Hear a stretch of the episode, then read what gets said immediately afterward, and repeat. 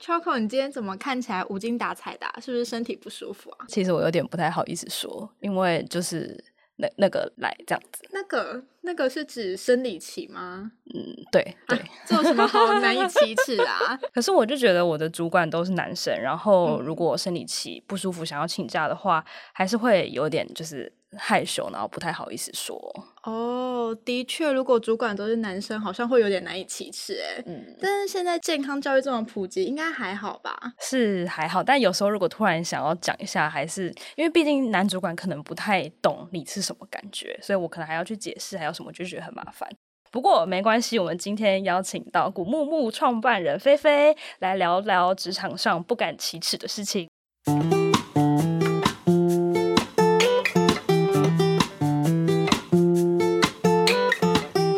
好欢迎收听 Pin Talks 女子相谈所职场 N 个茶系列，我是主持人 Choco，我是主持人乔，我们欢迎菲菲。大家好，我是古木木的创办人菲菲，很开心今天来这边跟大家嗨。其实我很好奇，就是像我刚刚讲那个来，很多人会避讳就是月经这件事情，嗯、然后其实小时候还有听过，比如说姨妈来啊，那个来啊，小红来啊，不知道就是你们有没有类似的经验啊？其实不止在我们台湾，在其他国家也是什么哎，period 就是。一个据点啊，或什么，大家会用非常多的名词去代称生理期这件事事情。然后我们自己每次在讨论，觉得最有趣的现象就是像刚刚就说啊，我那个来，而且那个声音会突然降，嗯、对，那个来这样，对对对对对。然后我们就想说，那个是哪一个？因为女生可能就是哎，那个语境下，我们就哦是那个。嗯。可是如果是在其他有些时候，它前后文没有这样，我们就想那个是哪个？然后可是很有趣的是，当如果我们大家在讨论生理期的时候，我们都哎，如果你用平常语调说，哎，我月经来的时候怎样怎样，当你的态度是很坦然，然后你的音量是正常的时候。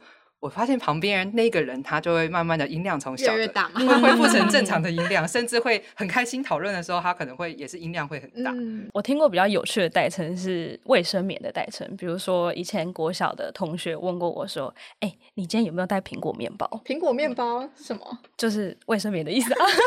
可是你小时候没有吃过苹果面包？我的天哪，这是一个时代的歌。所以他会说：“哎、欸，你有没有带二十八寸的苹果面包？”这样，但是不会，他只会小小声的在你耳边说：“哎、欸，你有没有带苹果面包？”那可以是草莓面包吗？应该是因为形状吧，就是小时候我们福利社 啊，我的天啊，就这个年纪，有草莓口味啊。好，我们先不讨论这个话题，离题。那我想请问菲菲，你第一次生理期来的经验跟心情是什么？嗯，其实我第一次生理期的那个印象，我其实不深，但我印象很深刻的是，就是当我跟我妈妈讲这件事情的时候，隔了几天，她跟我说：“哎，我有跟你爸说你生理期来这件事。”然后我记得我当下好抗拒哦，当下的反应我很过分，我说他一定会在就是聚餐的时候跟大家讲啦，就是。他就是做生意，他就那种会很爽朗，在跟大家朋友讲话，嗯、然后我就会觉得说，他就是会把你的糗事，我那时候视为糗事，就是跟大家当笑话讲的人。但其实我爸从头到尾从来没有在人家面前讲过这件事，我误会 他了。爸爸对，大家真的都会把生理期视为一件就是难以启齿、尴尬的事吗？我觉得小时候好像有一点呢、欸，就像我第一次生理期来的时候，是我爸刚好在我旁边，嗯，然后我就跟我爸说：“哎、欸，爸，我我月经来了。”他说：“啊，那怎么办？”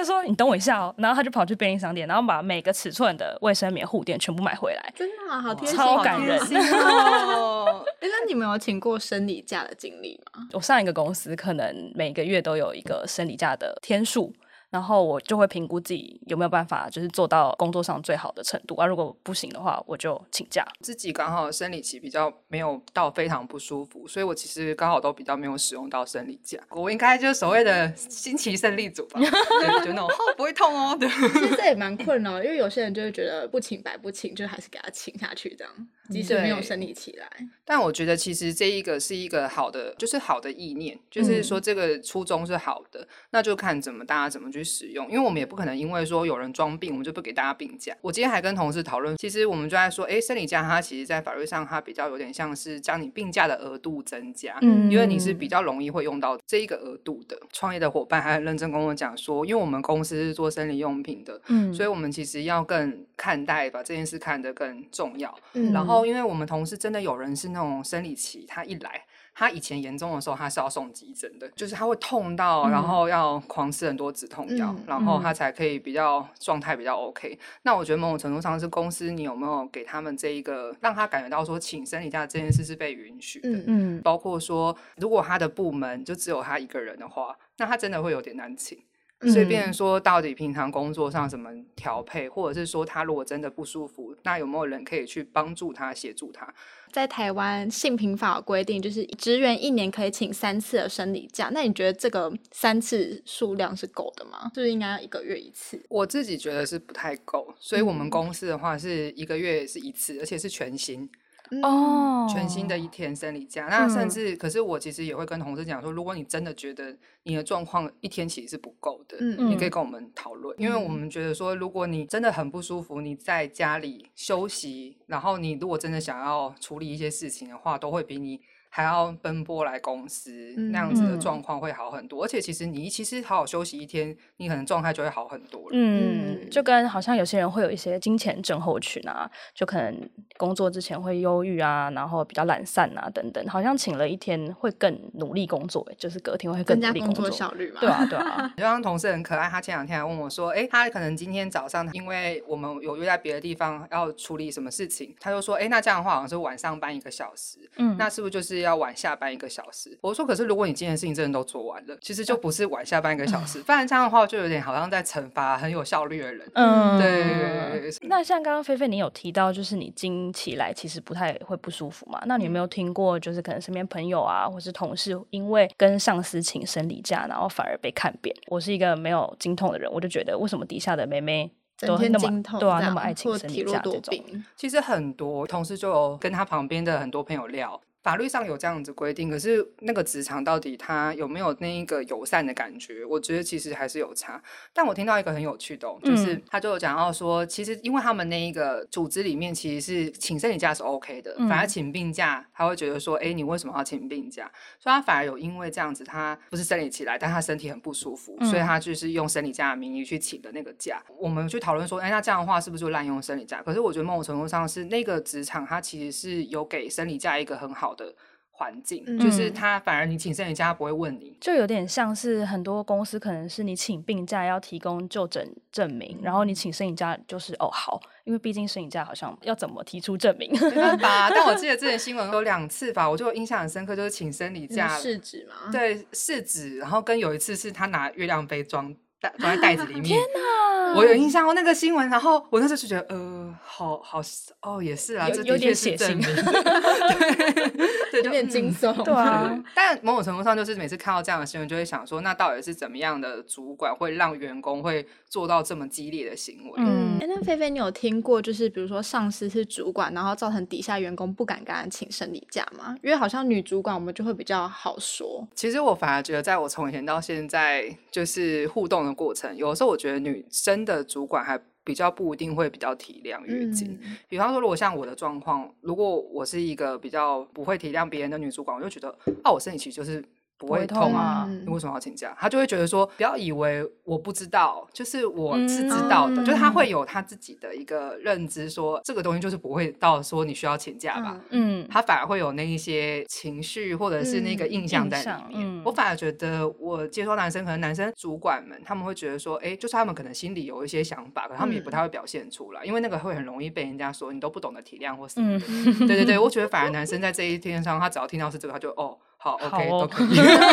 那刚刚菲菲有提到，就是你其实是卫生用品品牌的创办人嘛？那想问，为什么？当初你会想创立一个新的卫生用品品牌啊？那个时候很有趣，的是我跟我合伙人，我们两个都是生理用品狂热者，这样听起来就超奇怪，为什么会有人喜欢生理用品呢？嗯、就是刚好有一些共同的生活经验，是我们小时候我们都刚好运气很好，就是所谓月经胜利组，就是我们其实都比较不会痛，或是不太舒服。嗯、可是我们唯一的不舒服就是我们使用卫生棉会有很多的状况，比方说什么尿布疹啊、痒啊，然后黏啊，哦、或者是就闷热，然后导致的什么长痘子什么痒痒的什么。超多，对对对对对，嗯、那种问题我们超级多。可能大概大学阶段左右，我们可能都分别接触到了棉条，嗯，然后我们就会发现说，天哪，就是我们用了棉条之后，我们原本生理期那几天唯一会不舒服的那些状况，就是被卫生棉所层层困扰，包括什么包尿布啊、外露啊，嗯、就那个床垫很难洗啊，那种 共同经验。他从今以后就突然，哎。没有在发生了。嗯，然后我们就会觉得说，天啊，就是如果你用一个还不错的用品，其实你的生活会改善很多。后来我们刚好是在月亮杯的计划人生，月亮杯是另外一个生理用品了，它就是比较环保。嗯、那可是同样，我们发现说，不管是棉条或月亮杯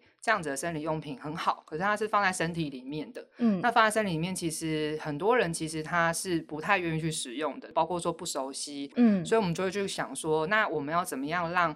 大部分用卫生棉的女生，因为台湾用卫生棉女生还是比较多，嗯，大家生理期也可以比较轻松一点，嗯，那其实生理期最主要就是比较容易外露嘛，然后或者是很闷，嗯、其实这就是一两个最主要的原因，嗯，然后我们就会发现说，这两个问题都可以用月经内裤这样子的产品去解决，就是当我量很多的时候，我搭配月经内裤，那我就不太容易外露，嗯，然后我量不多的时候，我单穿月经内裤，我其实就不用再垫卫生棉了。然后我平常如果我是需要垫护垫的人，我也可以直接穿月经内裤这样子的产品。然后重点是它这个产品又可以跟其他所有生理用品做搭配，所以我们那时候就觉得说，哎，我们想要在台湾做一个吸血内裤，然后所以我们就创了月亮裤这个品牌。嗯，那怎么样去解决说像刚刚讲的外露，或者是要减少卫生棉使用？我们那个时候想到的方式是这一个产品。那其实刚开始月经内裤这一个产品是国外有出现过，嗯，然后我们那时候想说，哎，好像很不错哎，那我们把它带进来台湾，所以我们就那个时候好像大概不到五个品牌过来穿，然后就觉得，呃，好像在台湾这个天气，如果我们直接带那些欧美的月经内裤品牌进来，没有那么适合，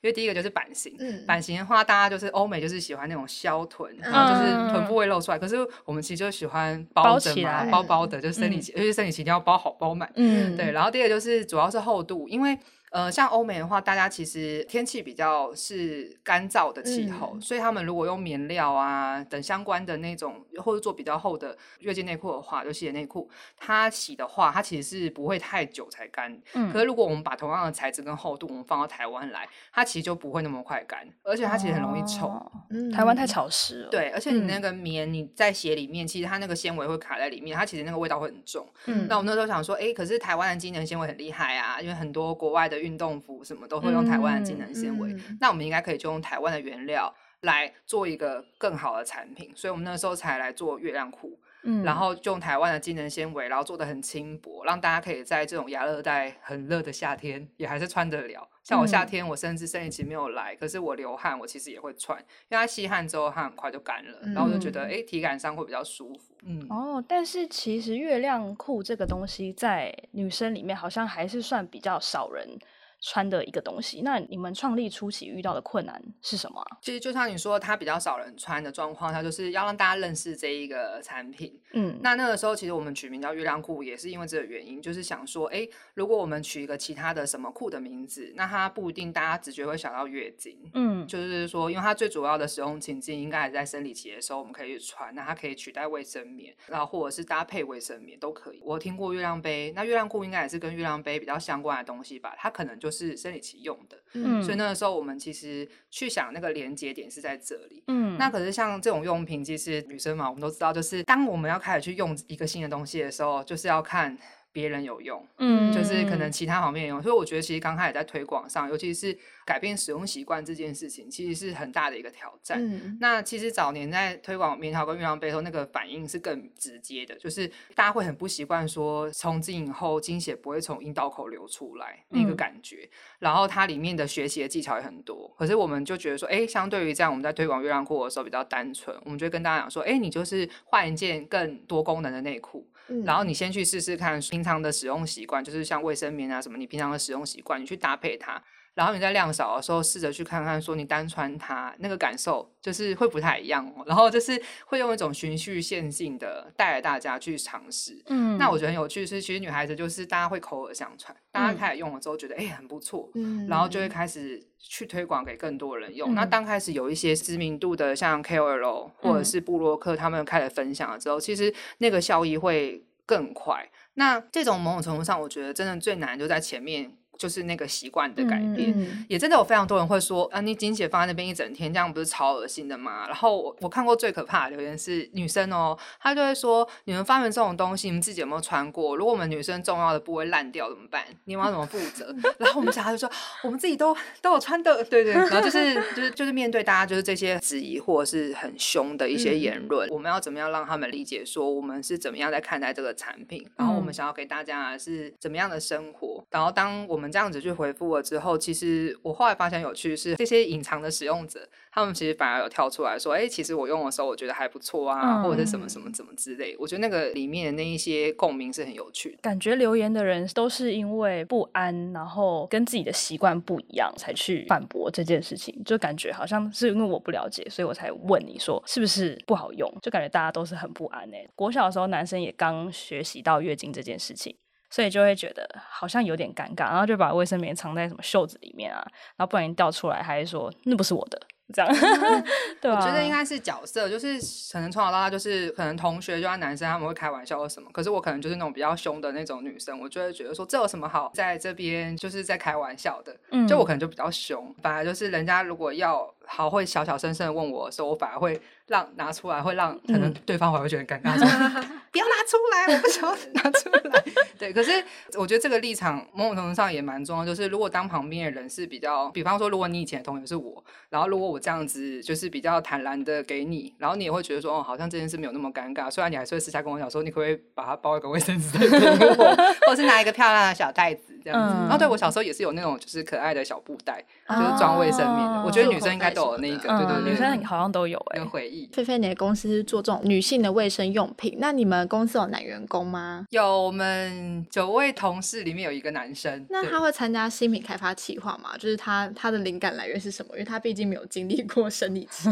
我觉得其实反而他们就是因为性别，他们不是有这个生理经历，嗯、他们反而会非常认真。那认真点是说，像他其实是我们公司里面除了客服的同事以外，最了解消费者可能留言啊，或者是想法人。他很可爱，他那个时候还跟我主动说，他觉得说应该我们要做一个客户的回馈问卷，就是在我们可能出货后一个月后。然后他就会发一个问卷，是对于产品的使用调查。然后就是他那使用调查是认真的，他不是那种就是说，哎，你用了满不满意？什么没有？几颗星的？对，还是有那个量表。可是他主要他是要看的是你使用上你觉得有什么建议，跟你未来觉得你想要怎么样的产品。嗯、而且重点是那个里面回复，他就会很认真看。然后看了之后就跟我们讨论说，哎，这个客人他的状况说不定是尺寸不合。那如果这个客人的话，他想要什么？然后他就跟我们讲说，哎，普遍来说，大家可能使用上会出现什么样的状况？那其实这反而是一个很重要的新品开发的一个建议，嗯、因为其实真正客户需要的跟想要的才是一个新产品最重要的根本。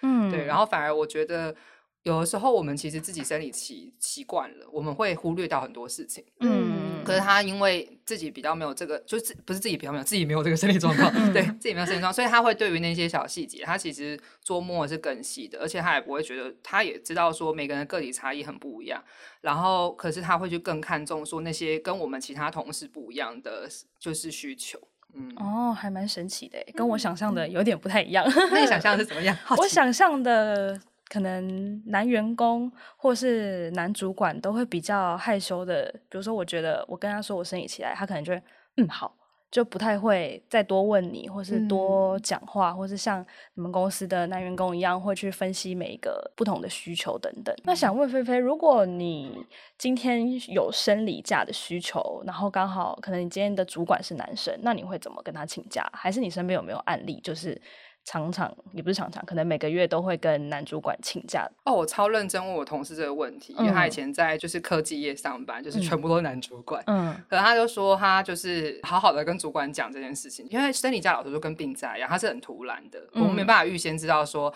我那一天就是生理期了，而且我会超痛，痛到我没办法上班。嗯、然后他就是那天真的很不舒服，他在家，他就会跟主管说他今天需要请生理假。然后他说主管其实基本上都是很 nice，可是他说他们下一个问题就会问说，那你有通知你的代理人了嘛？嗯，对，因为其实我觉得主管们在乎的其实就是这件事，就是如果你今天临时要请假了，那你今天有一定要完成的工作，你有没有去把它照顾好？你有去想说你后面要怎么处理好？那当然，他说他的那些男主管也还蛮不错。除了问他代理人这件事情之外，也会问他说：“那我什么现在可以先帮到你的？就是工作上的事情。嗯”就当然不可能说：“哎、欸，我送一个什么红豆汤去你家，真的太多了，有点太多，那感觉很心酸。”对。可他就会问说：“那你今天有什么工作上有一些需要我帮你处理的事情？”嗯、就是他可能就可以去帮他做资源。嗯、其实我觉得那都是一个很明确，也可以让请假的人也会觉得说他有被重视跟被帮助到。因为其实我觉得很多东西是有这个制度。但后面大家的做法是什么？到底公司其他的人能不能帮忙一起把这件事情运作得很好？嗯，但其实现在普遍公司好像没有到很重视这件事情，欸，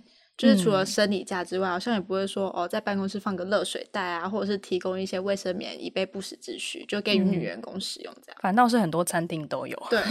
其实这件也蛮有，蛮有趣，就是因为我觉得这有的时候是。要被提出来，大家才会发现。嗯、像我们公司照理说，应该厕所应该要放生理用品，但我一直还没有放。可是其实我之前没有想到这件事，嗯、是我同事很认真跟我说，我觉得我们公司啊，应该还是要放一些卫生棉啊、棉条、各种生理用品在公司，这样才更适合什么什么什么之类。然后我听一听，想说，哦，也是啊，好像也是，就是也还蛮合理的。嗯，然后我们就是。像比方我们有买了那个小推车，想说哦要做这件事情啊。嗯、我觉得某种程度上是大家要提出来，嗯、然后其他同事才会知道说哦对，是需要这个东西。感觉好像要，可能有时候会忘记带啊，公司刚好提供，在厕所就可以直接拿，就不用再走回办公室里面拿。嗯，就像包括说那个。连零食我觉得都是，就是可能有的公司大家会说，哎、欸，我们可以准备一些零食，可是到底同事喜欢吃什么？其实不会有人，其实大家可能 就是采买人可能不会知道。可是如果同事们大家有一个，我觉得应该说公司如果给大家一个管道，说大家可以去许愿，嗯、或者是说去想自己的需求，那公司如果是能够做到的话，其实我觉得大家都会蛮乐意的。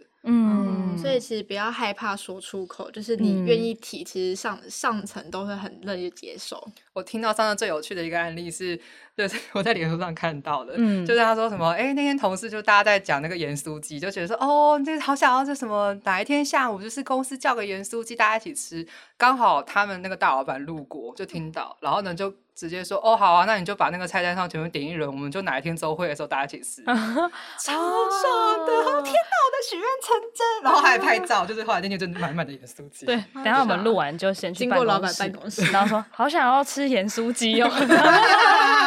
通常下一拜可能就会出现了，对啊，对啊，对啊。那如果没出现怎么办？许愿无效，也可能就因为不一定每个愿望都会成真嘛，但就是多许愿总是几率上就是会比较容易。总是出现会一两个，那先许愿个十次。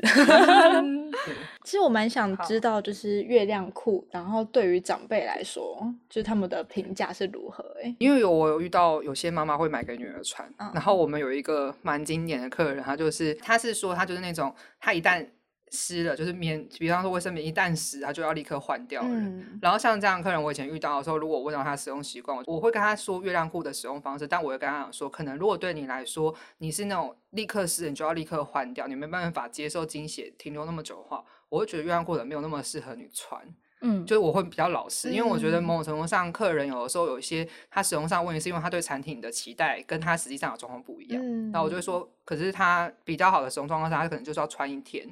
然后它水水分蒸散了之后，它可以再吸收。所以如果你很在意这件事，可能没那么适合。嗯，但那个客人很可爱，他就是因为他觉得他卫生棉更换的很频繁，他想他又想要比较环保一点的感觉，所以他宁可比较麻烦一点，他就是内裤可能湿了，他会换内裤。他一天大概换个两到三条，然后他一个人他大概有六条，然后他帮他女儿也买了六条。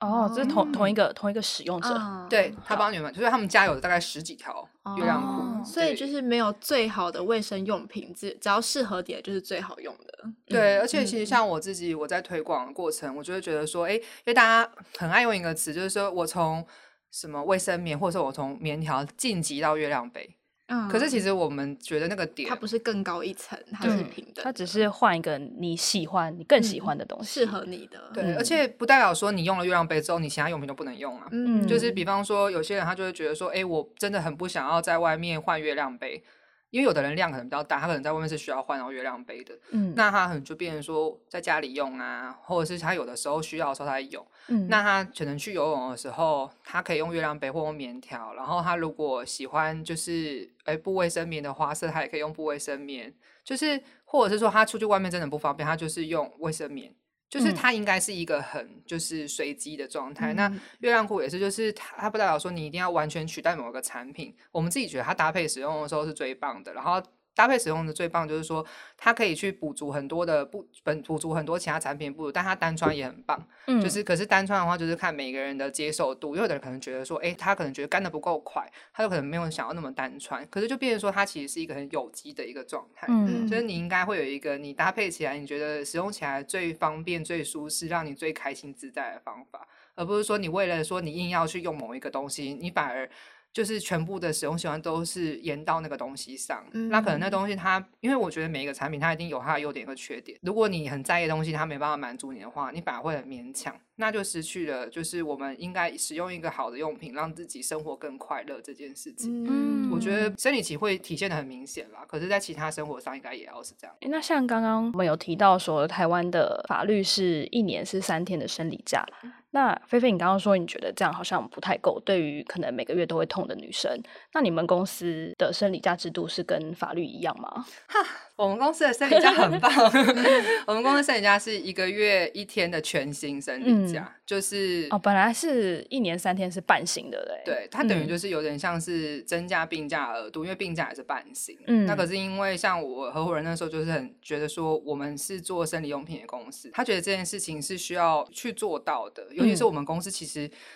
有真的很不舒服，就是生理期会很不舒服的员工，嗯，然后我们就会觉得说，那至少我们要有这一个。制制度出来，那这个制度其实我觉得很多时候制度利益是好的，那后面它要怎么样去搭配？嗯、那我其实某种程度上觉得，就是第一个就是到底我们能不能让他像我刚刚提到说，哎，职务代理人这件事情，嗯、他我们平常的工作分配上，他如果请了生理假，他有没有办法说有人去支援他的工作，让他不用说，哎，就是就算在家里，可是他其实很焦虑。弄这些事情，甚至他前一阵子，其实老实说，前一阵子他其实就算有生理假，他也很难请，因为他那阵子就是很忙，他自己会不太放得下心去请假。就算我们跟他讲可以请，他就觉得说他宁可吞超多止痛药，他来上班，他把这件事情处理好，他也不要放到就是他在家里焦虑超级久，然后隔天再来，然后很多事情被延宕掉。那可是我觉得，对于我们这些老板主管来说，我觉得就是你要去看到说到底。他在意的点是什么？那你能不能帮他解决这个问题，让他可以真正很安心的好好休息？嗯，我们自己会觉得说，如果我们很在意这个员工，他其实他的生活本来就不应该只有工作。嗯，那在工作之余，那我们能够照顾他，就是除了健康之外，还有他的生活。嗯，那生活的话，就是我们会觉得说，哎，可能每个人他的工作分配的时间也要是合理的。那这样的话，大家才有办法说，哎。我不要一直加班，或者是我假日都还要一直去想公司的事情，我才可以可能去分配到说自己生活以外的事情。就是他应该是你，嗯、就是你的你的生活不应该是只有工作才对。嗯、所以很多老板就是只重视员工的效率，可能没有考量到员工他身体状况啊、心理状况什么的。嗯、以前我有一个主管有讲，他就说，因为我觉得生理假是现在大家讨论说，哎，因为我有这个生理上的需求，我需要请生理假。可是其实。我觉得有蛮多人他是会说，呃，就像有病假这个，他不一定会装病，或者说他一定要用到这个病假。可是我觉得像特休这件事情，你怎么安排也是很重要。因为很多人会觉得说我工作就是很忙，我不太敢请特休，或者是老板会觉得说你为什么要请假，然后他可能到年底要结算还逼你把它请完。可是其实真正你会安排的人，应该是就是你要让自己。要有固定去休假，嗯、然后你要安排你的生活，嗯、但你的那个工作就是你有去想说，哎，你休假那个时候，那工作怎么安排？嗯、那这样的话，你的生活才是比较完整的。然后我觉得最有趣的是，因为以前可能还蛮常，就是说我们会蛮常会想说想要去出国很久，可是特休其实没有那么久。然后蛮多人想说，嗯、那我就辞职。然后就是辞职之后，那因为辞职到下一个工作的空窗期，我就可以去很长的假。可是我觉得某种程度上，这件事情其实对公司或者对员工来说都不太好。就是反而大家可以重新思考，说休假这件事情到底它应该要怎么被使用？嗯，其实适时的休息才能增加你的那种效率。就我每次休假回来都觉得，嗯，我要再努力，然后期待下一次的休假这种感觉。嗯，对，所以如果就是妞妞们身体上真的有什么不舒服的话，其实就适时的跟老板反映，嗯，然后讨论你的工作要怎么交接，这都没问题的。嗯，或是你也可以换一个更适合你的生理用品。突然又拉回来。那很高兴我们这一集请到古木木创办人菲菲来跟我们一起聊生理用品啊、生理假的相关议题。如果大家想要看到更多职场内容，欢迎点选表单填写建议哦。那如果有更多问题想要请教我们的菲菲，或是关于职场人的问题，都欢迎加入社团一起聊聊哦。那这集就到这边结束，我们下次再见哦，拜拜。